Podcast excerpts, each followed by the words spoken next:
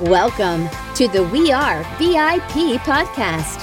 Each week, your host, Casey Hasten, Director of Recruiting at VIP, will bring you valuable insights from thought leaders, introduce you to incredible companies, and bring you tips for landing your dream job from our team of executive recruiters at VIP. And now, Casey Hasten. Welcome to the We Are VIP podcast, a podcast devoted to adding value to your career or candidate search, brought to you by VIP. I'm your host, Casey Hasten. I'm an executive recruiter, director of recruiting with VIP, and your all around hiring guru. And today I am super excited because we are recording our 100th episode. And so we are doing this with a panel of extraordinary experts to talk to you about the future of hiring. So let me introduce to you our panelists today. So, first, we have Kent Billingsley, who is the author of Entrepreneur to Millionaire, and you also run a company called Revenue Growth Company. So your specialty is really just scaling those businesses and helping them grow. And then next we have Robin Fiddes, who is our guru when it comes to HR. She's the director of HR with Venture Metals and just an amazing HR person going to talk to us about some of the trends that are coming up here in HR today. And then finally, we have Juan Fernandez, who I've just recently met, and I'm just like so just like intoxicated with his knowledge. Um, but he is a Forbes Council member, uh, Technology Council member, and so he's here to talk to us a little bit today about what the hiring, the future of hiring looks like when it comes to technology. So, panelists, welcome to the We Are VIP podcast. Thanks for having us. Yeah, thanks for being here on such a special occasion. you know, our studio's kind of gone all out today for us. Great. Yes. Yeah, and, and so and because we're doing a panel today, we also have our live audience here with just a plethora of our clients and even our teammates and just everybody here to kind of help us celebrate as well and also learn from you guys today. So, one of the things I like to do when we first get started, because I think it's so important, and we were talking about this earlier, Juan, is um, I, I like to let the audience know how we get connected because one of the things that's become so apparent to me, especially during this pandemic, is that it is so important to have a network and use a network. And you need to have that network before you need to use it, right? This is like the message that keeps coming back to me over and over and over again. So I'd like for each of you to share how we got connected and why you're here with us today on the We Are VIP. Kent, do you mind starting?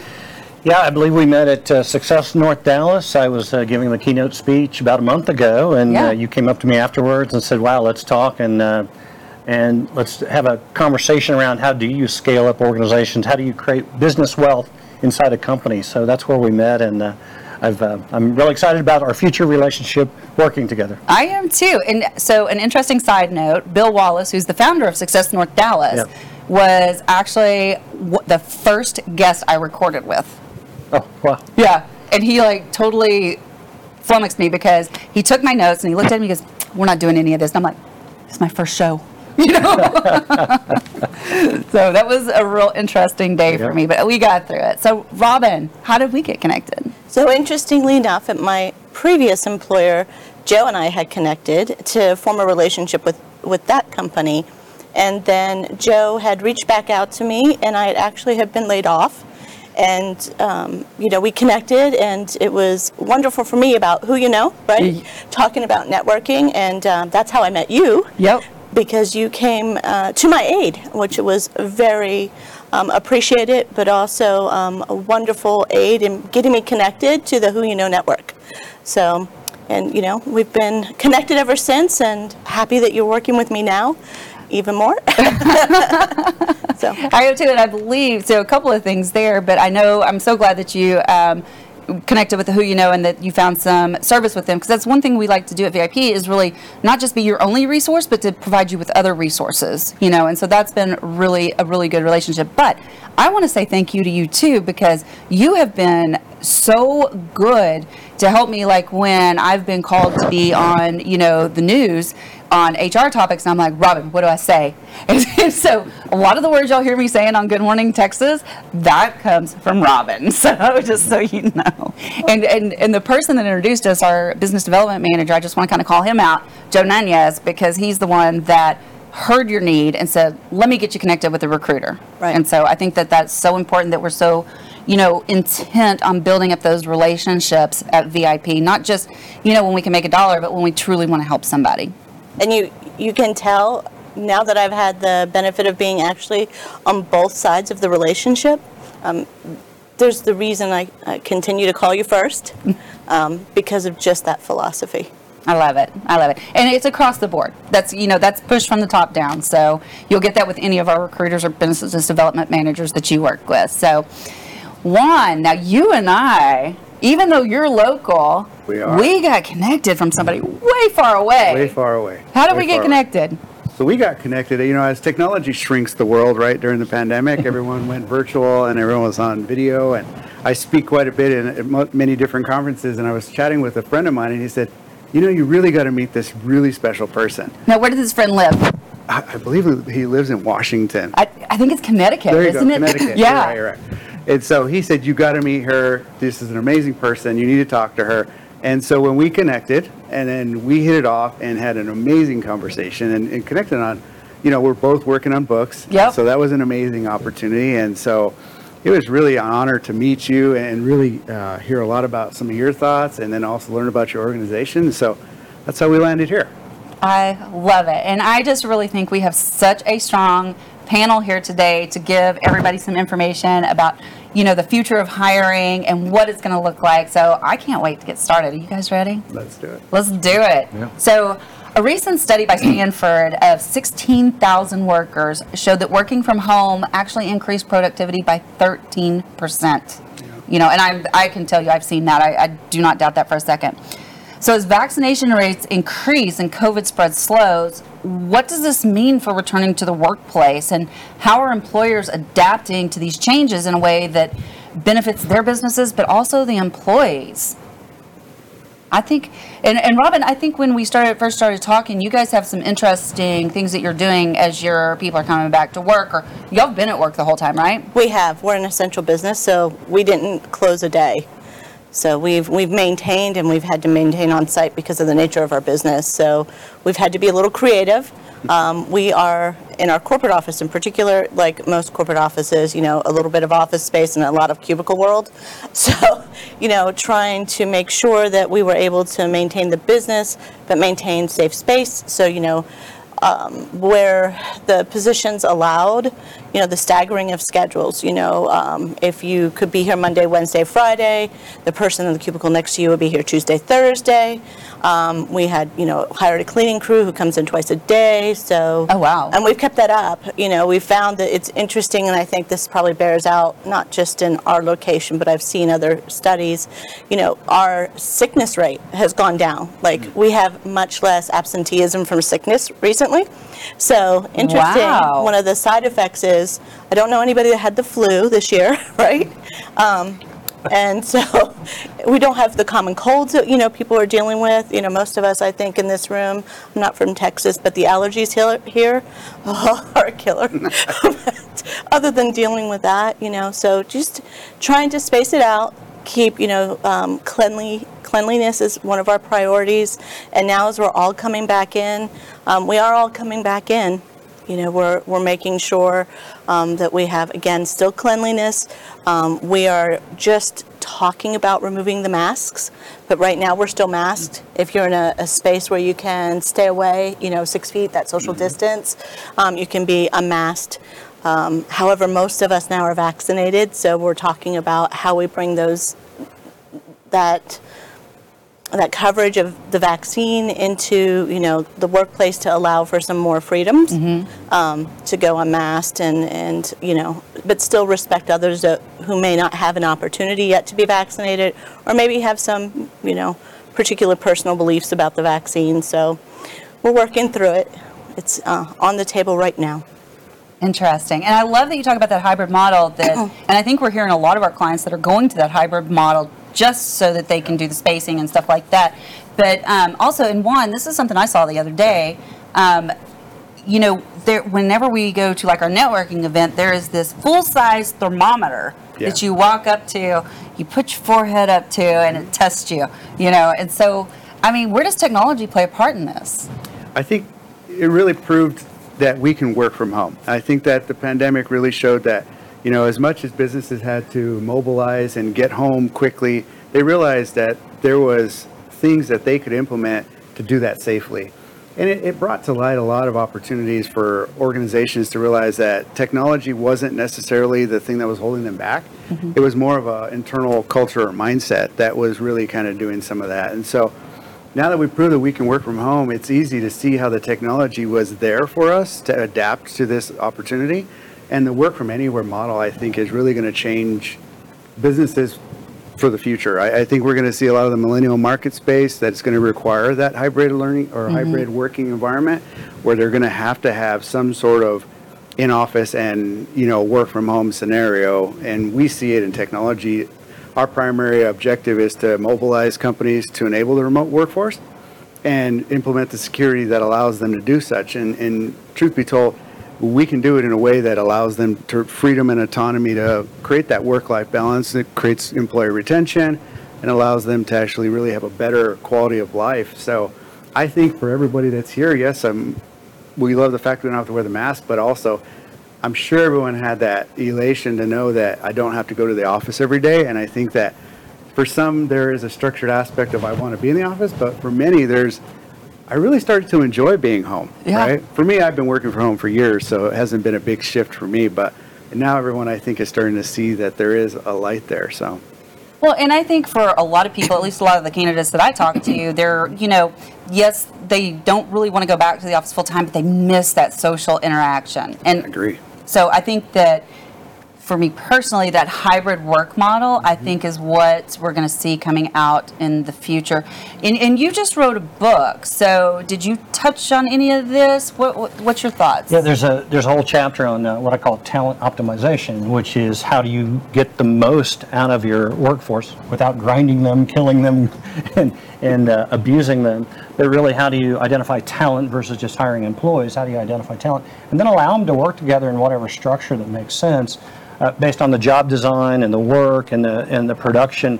Um, I, I love remote for a lot of reasons, but it's got its downside. When we get into creativity, brainstorming, uh, strategy work, uh, that's really hard to do remotely.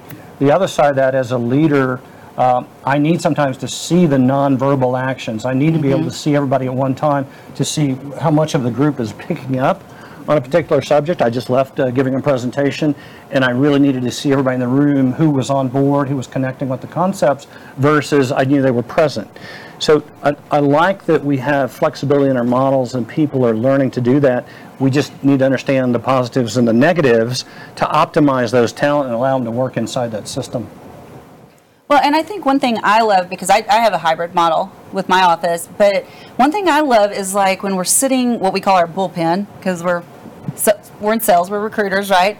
And you know, you hear somebody say something, and then somebody else plays off that, and somebody else plays off that, and I think that's really what builds that camaraderie. Is that you know we're all just kind of listening in to each other and then commenting. Even if you're on the phone, we comment sometimes, but I think that builds that camaraderie. So, would you agree with that? That you know, the hybrid model, I think, is here to stay. I know for us it will be. I know we're, we're moving to it. And I think the other thing, just not the camaraderie, but there's a benefit of being next to the decision makers that you work with. So, you know, me being able to walk into my CEO's office across the hall and saying, hey, Mike, I- have a thought versus sending an email. We have so much more email now being remote, which is kind of the Yes. cutting, you know, the other edge of the sword with it. So, you know, trying to get the communication across when you can just walk across the hallway. So I'm, I'm happy to see that we'll, we'll maintain the hybrid. Like you said, it's a retention tool. Um, but to be able to have that kind of immediate access would be great too. in my opinion, let the situation or the objective drive the model because uh, parts of my career I've worked on uh, the strategy side of business. It's very dynamic, it's very quick. There isn't time to schedule a Zoom call in two days. Uh, we got to make a call, We've got to uh, design the tactics to fit the goal or implement the strategy. We need to get people in the room, need to go down the hall, get authorization, we need to talk to this person right now. So I love that model in some cases based on workflow and job design but other times it's an inhibitor uh, and people need to be there physically or at least even in the meetings have the hybrid where a few people can be on the zoom or whatever platform but you've got decision makers or people that can resource allocate inside the room to get things done because any time that these models slow down or inhibit uh, the ability to optimize or be successful, then it's a failure point. Absolutely. And I just kind of wanted to go back to what you were saying about, you know, having access to your decision makers. I'm sure I've got my managing partner sitting in the office today that they're probably glad I work from home two days. So I'm not, because when I'm in the office, I'm always like, hey, Mike, here, you just pop it into their doors. But they, you know, it's great because they keep that open door policy for us. So, all right, so let's go back to technology for a second. So, since the pandemic hit, the United States has added 14 million jobs to the economy. That's amazing.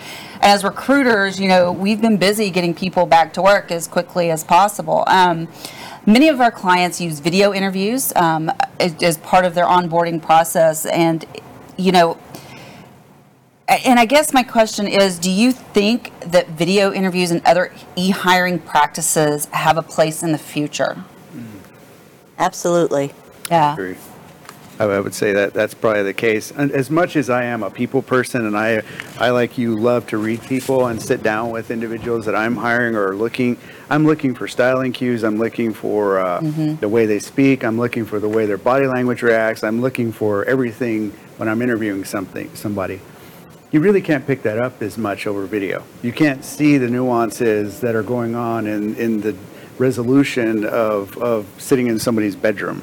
There's so many things going on. There's a cat in the background. I mean, there's, there's a lot of different things that are detractors from the interview process, if you ask me. Um, so as much as I am for technology and moving forward and utilizing that medium, there is still something to be said to in-person interviews. Um, maybe that's just me being in it the way I am, but I do believe that it is here to stay. Yes. There's no, no, because you got a, you got a workforce now that can be global, right? If you got a remote workforce availability, you can hire somebody across the globe now. And there's no way you're going to be able, from a cost perspective, to fly them in to get them in person. But for all intents and purposes, I, I, I still see a value in the in-person interview process. I mean, your thoughts? No, I agree. We're, we're going through that right now.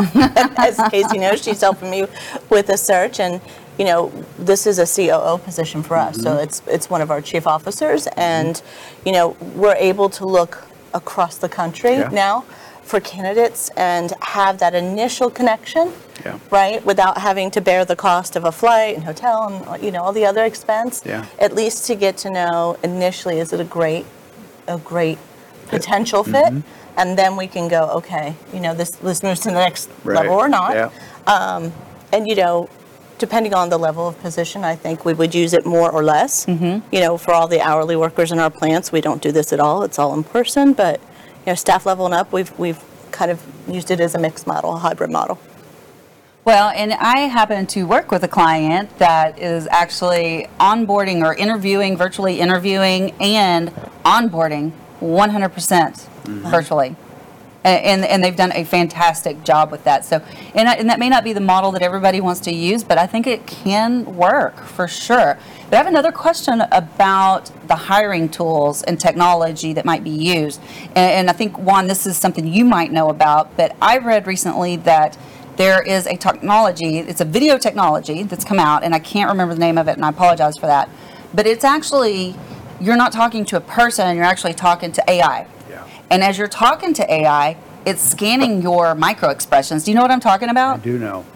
I do know what it, it- there's a lot of new technology that is being injected into the hiring process that surrounds artificial intelligence and, and reading facial features and, and my, and mapping the body language of the potential candidate. Uh, this has been around for some time. It's been used a lot in, in test taking, uh, electronic test taking mediums uh, in the past, but never full blown AI. Now um, they're starting to really look at using AI in these these mediums, and there's a lot of problems still with it. It's not necessarily ready to go. Um, there is a lot of unconscious biases that are placed on candidates because of the way they act. Uh, there's a lot of opportunities. You know, let's say that I have a nervous tick and I make certain movements whenever I'm having an interview. I'm not necessarily nervous, but AI may perceive me as such mm. and then rank me in another way of candidate. So there are still things that need to be done there. And I think that that's where I think technology separates itself from human element is that we can, we're a better judge of character than a computer can be at this particular moment. Not to say that it won't be in the future, but right now I, I think that it's just not quite there. But it is being experimented with it quite a bit. Absolutely. You know, on that note, and I've been building organizations for I don't know how many years, but I, uh, I I recommend to my clients get use all the data points that you can get. I mean, if you can use AI or or whatever, or you screen them through a, a video conferencing tool, I I recommend as many as you can get, and then put them together to help to stack rank which which candidates make the most sense. The challenge is, is when companies rely too much on the AI or too much on the screening video or some of these other things, they don't look at the uh, candidate holistically. And, and I'll just share with you, I've had candidates and w- watching employees, they were great on Zoom and they were masterful. Then they showed up late, uh, they looked disheveled, they had an excuse why they couldn't find the office. I mean, all of a sudden, it just started to take a dirt road. And, and if this company would have hired just on the video conferencing tool, it would have been a disaster. So holistically, look at the data points, Yeah. use those that make sense, but don't gravitate too heavily toward any particular uh, approach.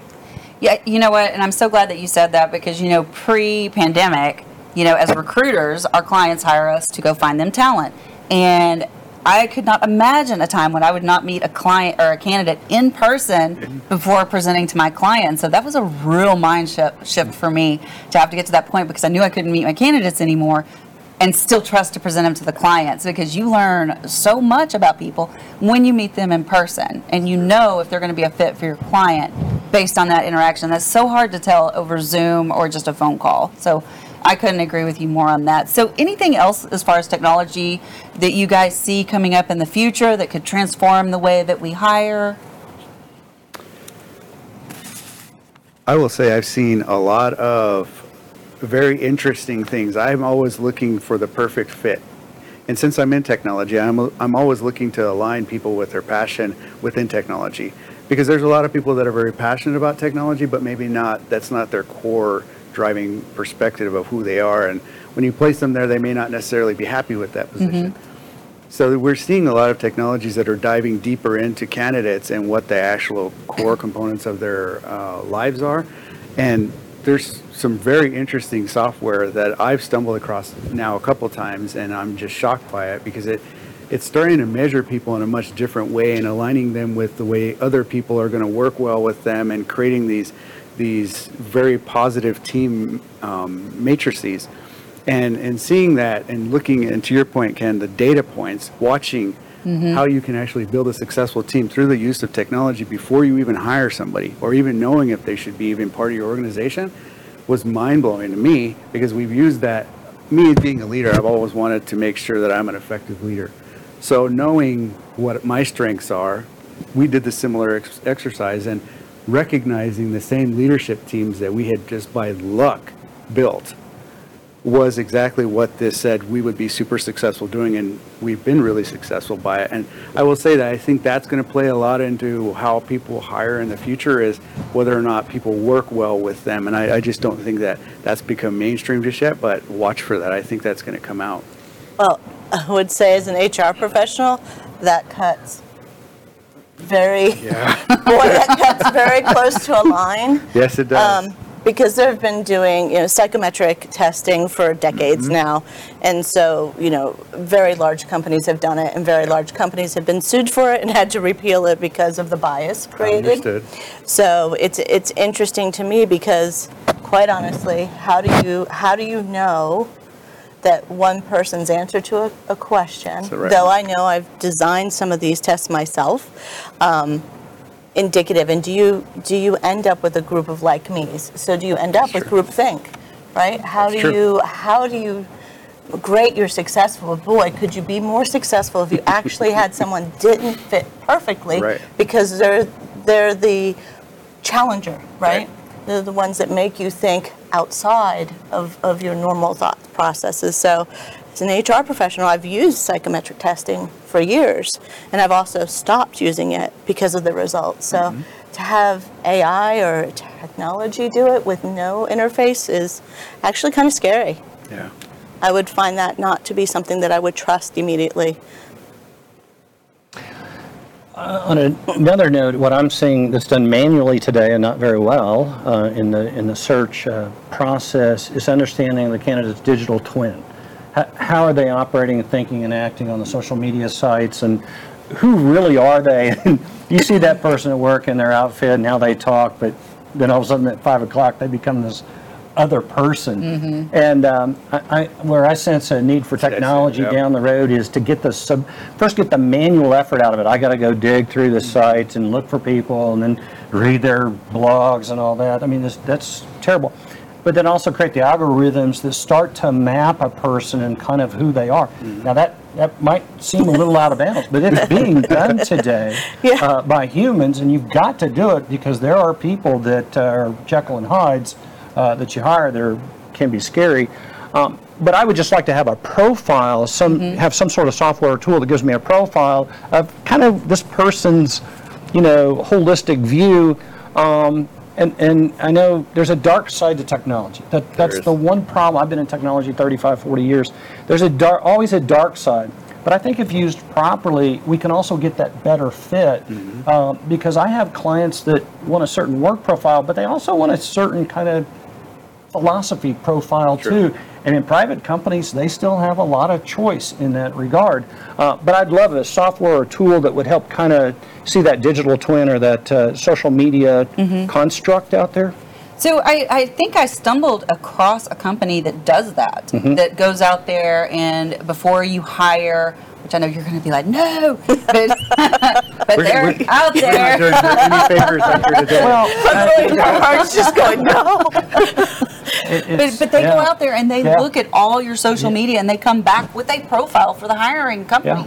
Yeah, yeah. I think there is two things to note there, and just I want to just put this in there real quick. Is that we are dealing with digital transplants and digital natives, right? So when you're talking about two separate people that live a life outside of the digital means, this is the older Gen X and Gen Y generation, right? And then you got the millennial generation that actually is very aware of their social media and what they're about and their causation and what they're doing and who they are on their social media sites they're well aware of what that is. So I mean, you're gonna where we see this play as two separate people that are very polar opposite in the social media world versus their work lives is starting to turn a little because they're so self-aware on the younger generation that that is their life, and I think that you're starting to see some of that. So it may it may it may cross at some point, but it may be a while. But I think also this, the younger, having four children, all of them on social media, Yeah, just as a parent. we all have 'em, yeah. Um, I, and just, I don't, for my own practices, I don't ever go into people's social media. Yeah. When we're, we're doing backgrounds, we don't ask for that. Uh, Really? No, not at all. And Um, heads up, everybody, recruiters do. we don't. Oh, oh my God, wow. I don't. But here's the thing I think social media is a very curated media. Yeah. And so, yes, the younger generation are better at curating, but that doesn't mean that that's really them. That's true. They're very good at curating what their media looks like. I Yep. have a child who has a professional IG page, Mm-hmm. and you would think she was the greatest child. Well, she is. She's mine. But uh, Care- um, Careful, she might be watching. Um, but no, I know the, the truth. She's 17. There are some dark days, but uh, I love her. But I would, I would say, you know, social media is just a curated vision that people Yeah. want to see. Maybe the Gen Xers like me Yeah. Um, may not be so into curating, right? A little more true to who they are. But um, with the younger ones, I would say I see a lot of curation and a lot of filtering Yeah. that I don't know necessarily would let us see. So, so in the process, because I help hire thousands of people, um, in some ways I'm using social media to validate what I'm being told. And, and, and I see this on the resume and they said they've done this and they've been here and then I go out to their social media, Facebook, well, they never lived there, they never did this. And now all of a sudden I'm going, okay, my two data points aren't coming together. Mm-hmm. Well, I have done that on LinkedIn. I will say that's the social media I do Well, use. and, and that's my point is, and, and I don't tell anybody you have to use social media or how far you should go. It's just another tool in the toolkit. Yeah. And, and, and again, if you can get that holistic view, because you don't want to make a mishire, you don't want to get it wrong. We want to mm-hmm. find the perfect candidate, get them on board, and get them productive mm-hmm. as fast as possible. At the same time, if you make that mistake, and, and I'm just going to say this, I, I don't know if I created it or who, who I borrowed it from, but I think the resume is the greatest form of false advertising in the oh. world. I, I, I now in interviews, I have to ask two questions I never used to have to ask before. And that is, is everything on your resume? Mm-hmm. And is everything up to date and accurate? And I will tell you how many times I get no. So you're not working there today and it says present. Okay. What's missing on your resume? I mean, all of a sudden now the, the whole interview process opens wide open because they're presenting me this document that's false or misleading or has holes.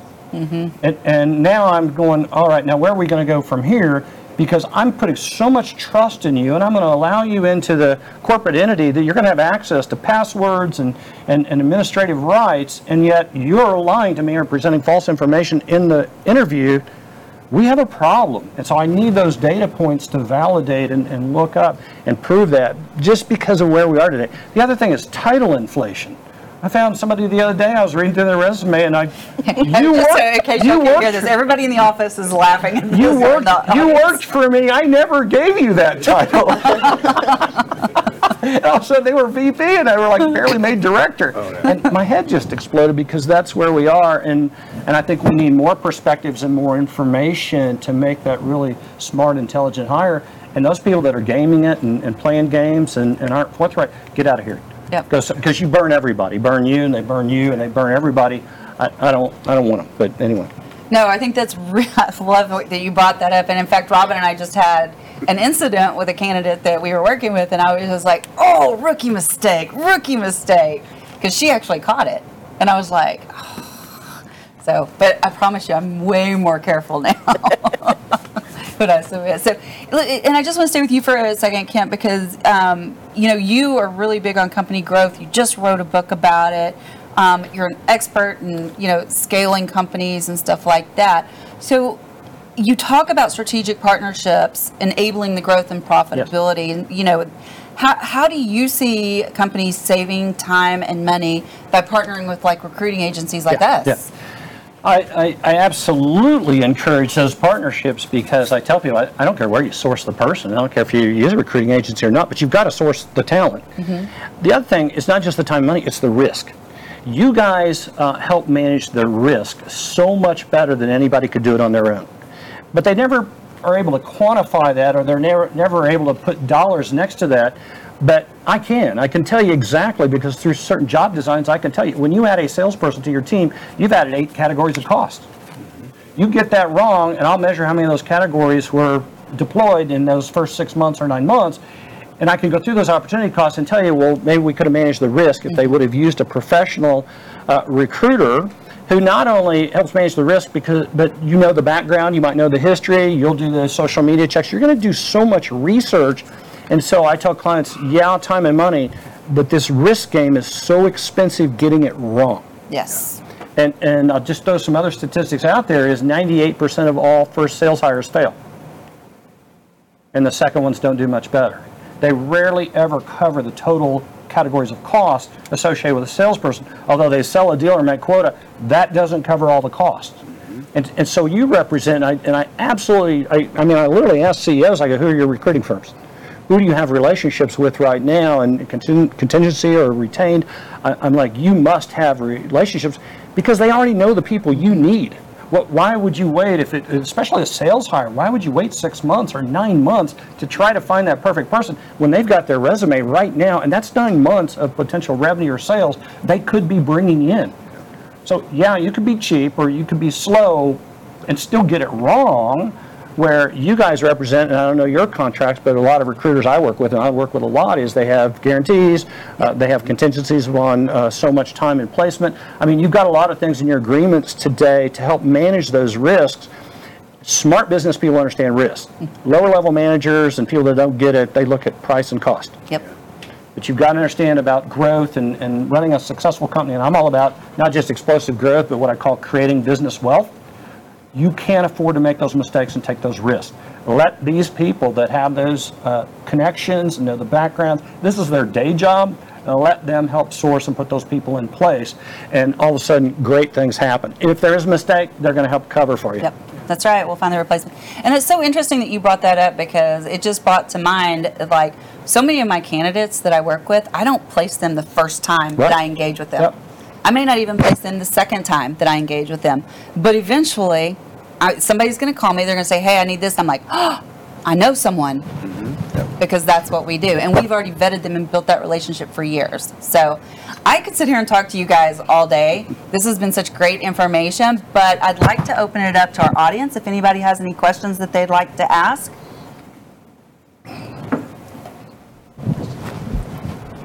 Who's going to be number one? Ah. Charles, I saw you.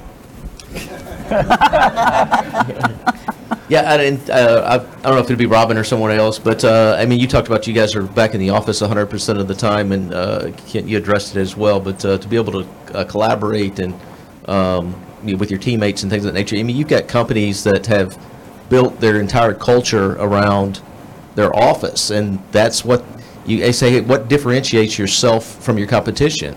Well, it's our office environment, um, and so I just somebody's thoughts on you know, you know, the hybrid model or are these companies that have built their entire hiring process or they're, uh, they're separating themselves from the competition by their office environment or their office culture. How do those companies go to a hybrid model or do anything but go back to being in, in office 100% of the time? That's a good one. Right, I'll take it, pick it up after you. I was to say my form, my, my last employer was a company whose culture was that that way.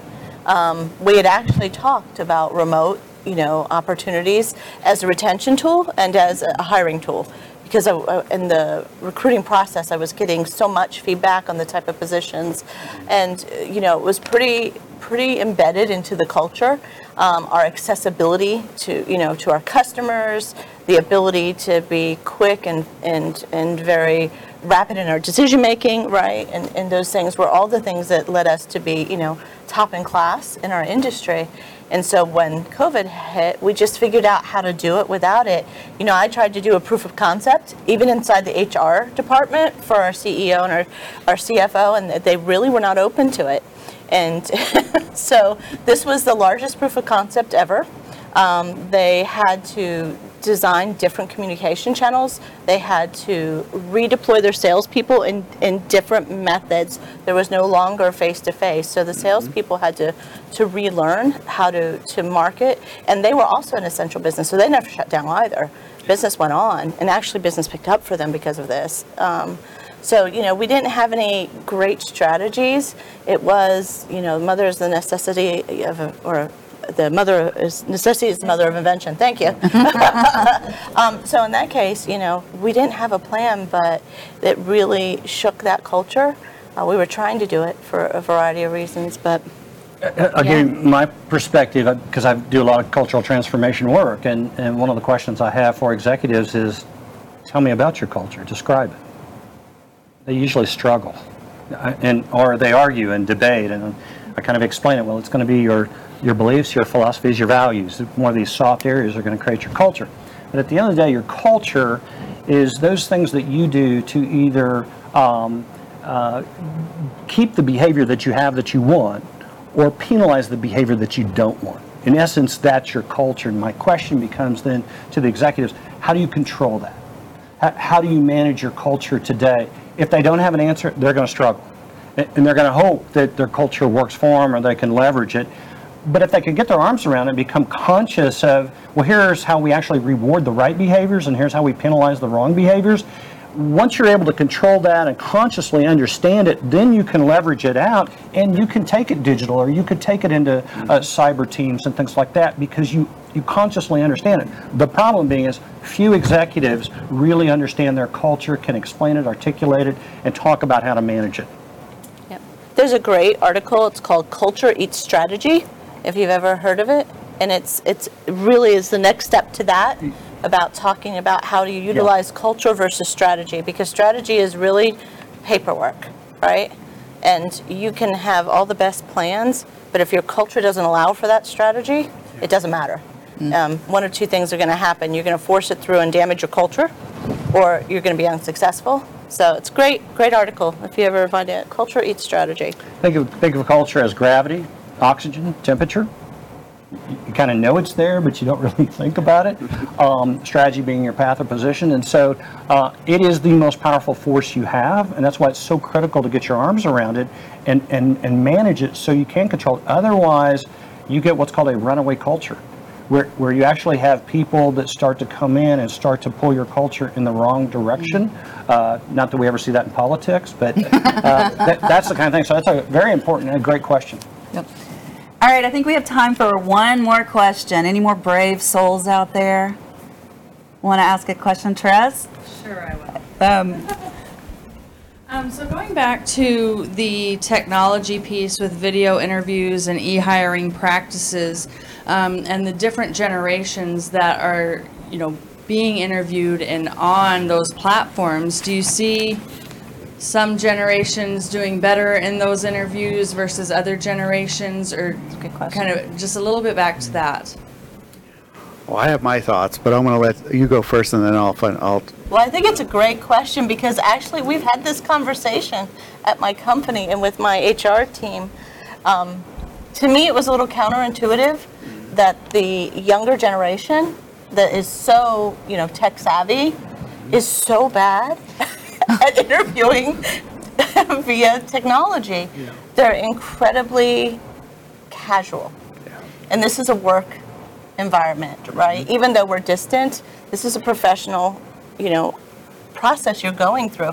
And they haven't either learned or they don't understand that, you know, being in your pajamas and your hair up in a messy bun and, you know, your cat's running around behind you, mm-hmm. you know, you know the technology. There are filters, blur it out, make it look like you're in Paris, do whatever, manage it somehow. And, it, you know, you're great. incredibly casual in the kind of the, the interaction. So that was to me the biggest surprise when this all started happening was the, the one generation I thought would be so much better at this actually turned out to be not so great at it.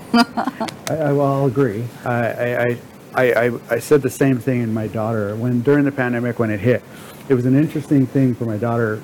She's a manager of a grocery chain, and she came in and asked me, "Why are you always dressing up like you're at home? Why would you continue to do that?" I said, "Because that's what I do.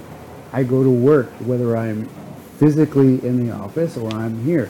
And it was interesting her to just give me this puzzled look, like, but I'm going to work too, but I wouldn't get dressed like that. And I'm like, but you would if you were in front of people. There's no difference. Like you're losing respect for the people that you're in front of if you're not respecting them all the time.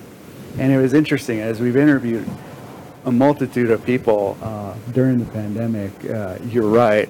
Uh, we do see that you know there is a level of professionalism in the older generations, or you know older people that know what going to the office is, and then there are some that are very casual and very, you know, to themselves. And like if that, it's also the flip side of the coin too, because if they feel like they don't fit, then they really don't give 110% in the interview, which is also an interesting thing to watch for because you can see it on them like, oh, well, they're suit and tie people. I don't want to do nothing with that. Right. So uh, it's, it's very interesting to watch. And I don't know if you saw that too, but it, they may be interviewing for that job, but if they see the, the different look, then they kind of back away. But it's just interesting. You're right. Uh, we are seeing the millennial generation become kind of force employers to go their direction versus them adapting to our old hat of wearing a suit and tie direction or adopting our culture. They're creating their own. So I, uh, I got thrown off, off kilter the other day. So I've been interviewing uh, interns from SMU and some of the other colleges, and I definitely want to do a, a, a, a social media interview with Zoom or GoToMeeting or one of those. And I was talking to one of them. I said, when can we set up a, um, interview and video conference? And they wrote back. It was interesting. Can we FaceTime right now? oh, wow. And then I was like, wait, FaceTime? No, no, we can't do interviews. Face- and right now? No, we can't do it. so it was, and they were like, let's do it right now. Let's do FaceTime. And I'm like, I mean, I was really caught off guard. And I, I didn't mean to feel old. I was just like, no, we can't, no, that's not, it's got to be structured. It's got to be laid out. So it's just interesting how they were like, yeah, let's just do FaceTime right now. Let's talk. And, and I'm like, okay, I gotta, I gotta keep morphing myself. And That was awesome. Well, guys, y'all have been awesome, and I thank you so much. But nobody gets out of here without answering our VIP questions. Mm, mm. so I'm not going to make you all answer all three of them, but I am going to pick on you a little bit. So I think this first question is going to Juan. Okay. So, if you were chosen to be one of the first colonists on Mars, what three things or people would you take with you? Oh, that's a good one.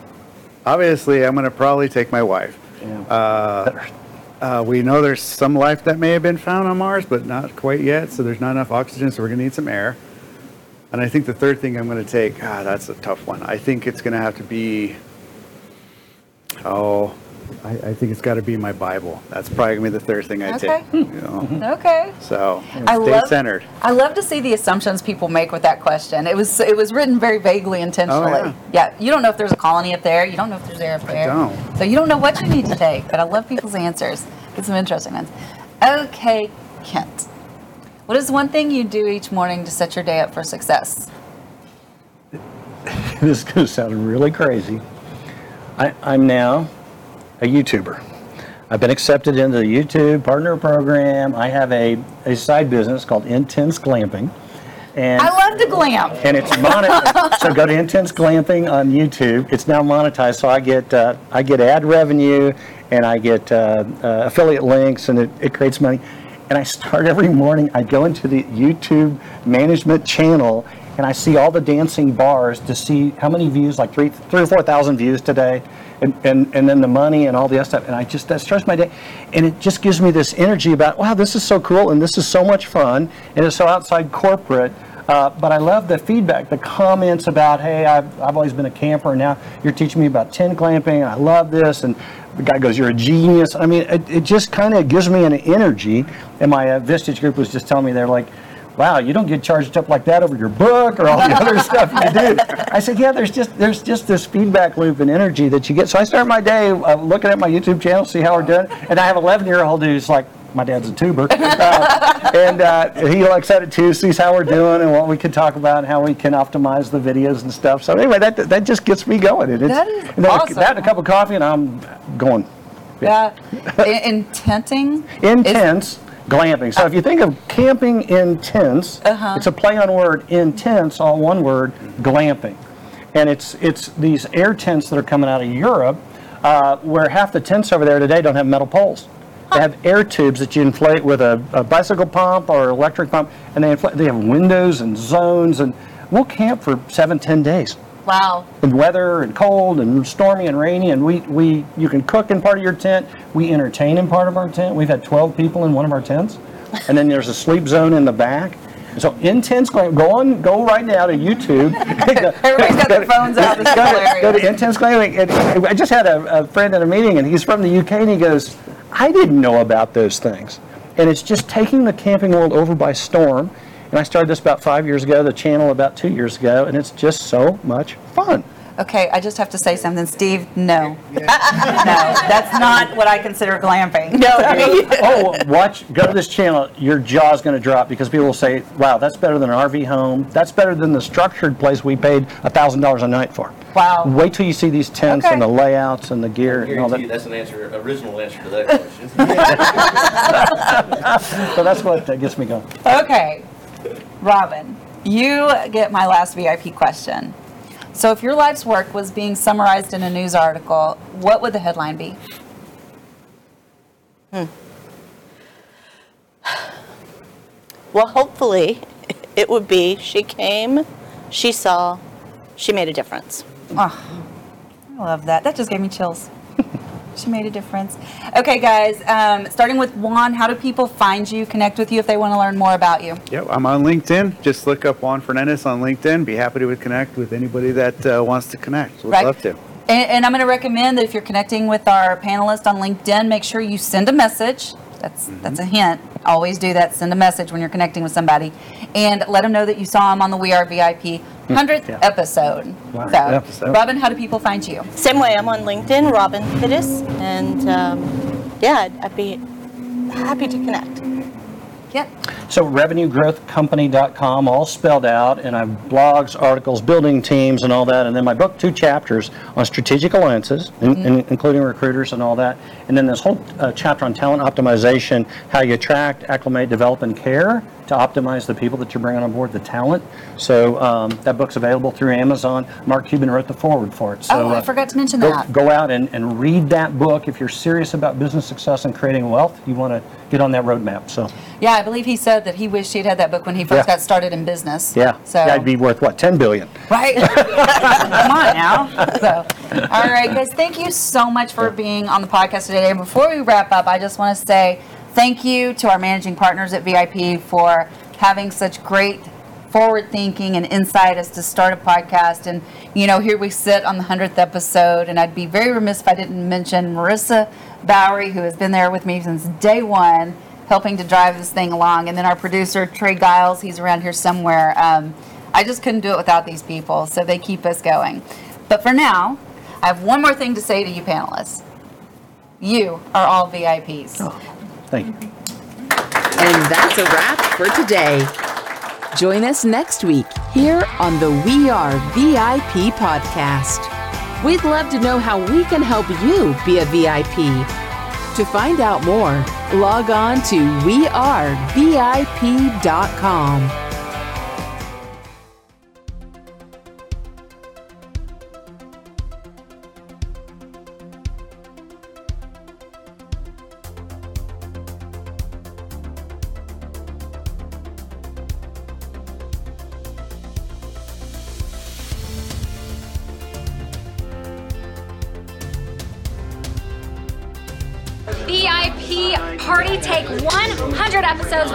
We're ready for the next 100. Action.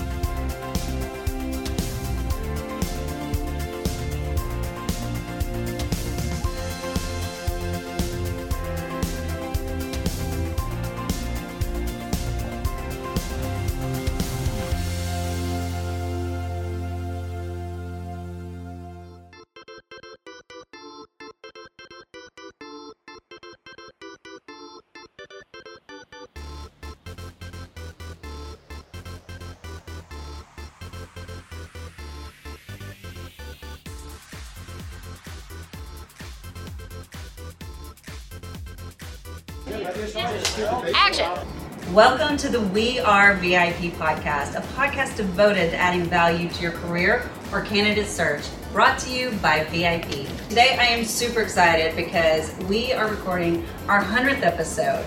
And so we are doing this with a panel of extraordinary experts to talk to you about the future of hiring.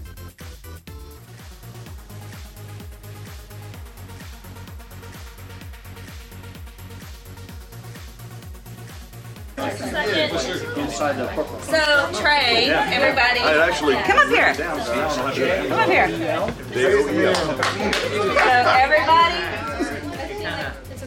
everybody. So Trey has been our producer since episode number one, and and Trey, who are we? Shaq and Penny. We're Shaq and Penny. Because we work so well together. And so, we wanted to get you a little something. So, Mike has one. I love it. That is hilarious. And then, in addition to that, because we know you're such a Mavs fan, Uh-huh. we wanted to get you this. Oh, man, that is dope. It's autographed by the team? Yeah. That's crazy. I appreciate y'all. Thank y'all so much.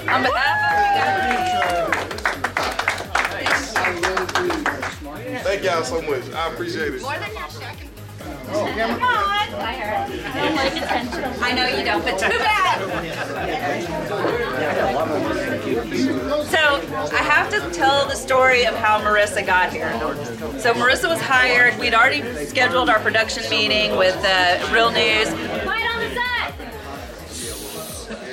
This is important. This is about Marissa. so anyway, we'd already oh. scheduled our production meeting to start talking about our podcast. We had nothing in the works at the time.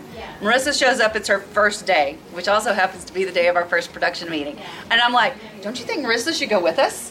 And the, the guys are like, "Yeah, that's probably a good idea." Thank God, I could not have done this without her. And so, in appreciation, because this isn't just me doing the hundredth, this is you and Trey and the partners and everybody. We got you a little gift. Thank you so much. That's so sweet. I appreciate that. I hate attention. So, all right, you're You done. guys have no idea how much Marissa does. She's amazing.